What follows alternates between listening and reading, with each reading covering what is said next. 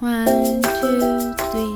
Hey, what's up？大家最近过得好吗？欢迎来到好久不见的 Changes Time。嘿嘿，对不起，我消失了一阵子。有一些朋友一直问我，说我到底什么时候要出新的 podcast，实在是有点让我感动，因为毕竟大家都还记得我。最近呢，因为病毒的关系，其实说忙也没有像以前那么忙，但说不忙呢，也还一直有一些未完成的事项。转眼间，时间过得好快哦，我成为 freelancer 竟然已经一年了，就这样默默的离开了公司。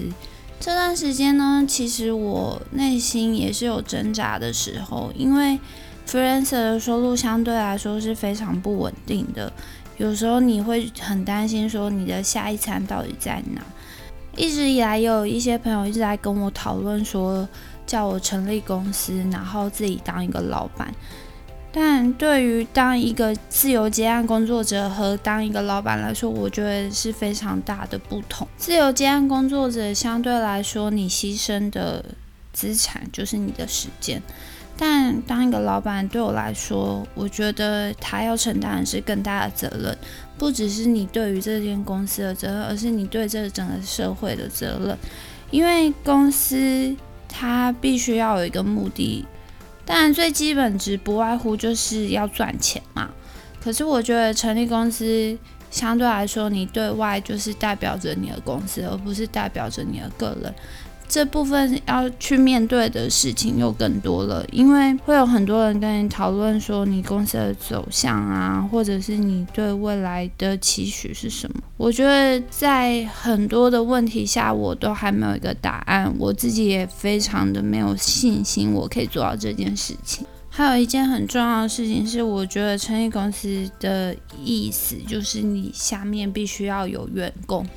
那我自己觉得，我对于现在一个人工作模式，我都还没有掌握到非常成熟的阶段，我没有信心可以去养别人的家庭，你懂我意思吗？因为其实每个老板他的身上都是承担着员工的家庭责任，不只是他自己个人的家庭责任而已。那回到为什么我想要做这一集 podcast 的原因是，我有一个朋友，他最近刚找工作。那在他找工作之前呢，他也常常跟我讨论说，成为一个自由接案工作者是不是真的很好？因为大家都看着你。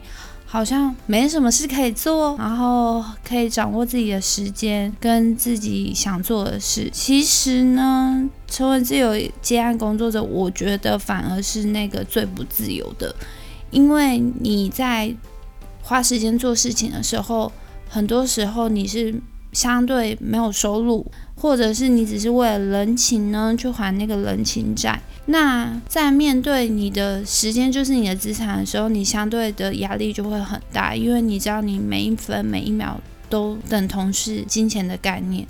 而且自由接案工作者为什么是成为老板的开始呢？是其实你就很像校长兼敲钟，你今天要去谈业务，要去培养关系，要去了解客户的需求，要去帮他设想他。想要解决的问题，那我自己是做设计，所以你还要帮他从零到有产出一个完美的画面，或者是符合他行销需求的视觉，这些其实都不是一个非常单一性的工作，不像是坐在办公室里面，你只要负责面对上面指派的任务就好。有时候你也会遇到一些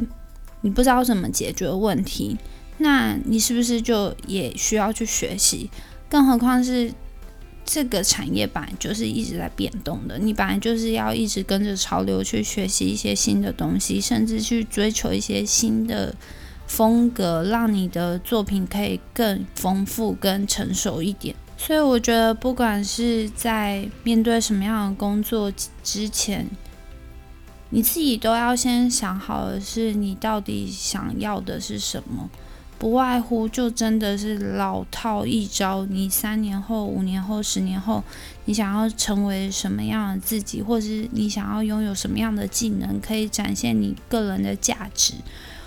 或者是有些人就是很单纯，你就是想要赚钱，好，那你要怎么样可以创造更多的收入，而非成就感的部分。这世界上其实真的没有十全十美的事情，不可能是你在追求成就的时候，你同样也拥有很高的收入。毕竟可以做到那样子的人，其实真的只是少数，并不是他们天赋异禀，或者是他们家里有钱，或者是背后有靠山。我觉得那个。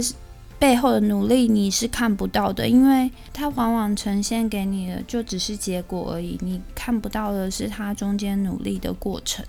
好啦，虽然今天的话题有一点沉重，但这就是我这一年来的心得，跟我会继续努力下去，请大家都要一起好好保重跟加油哦。那我们就下次见啦，See you。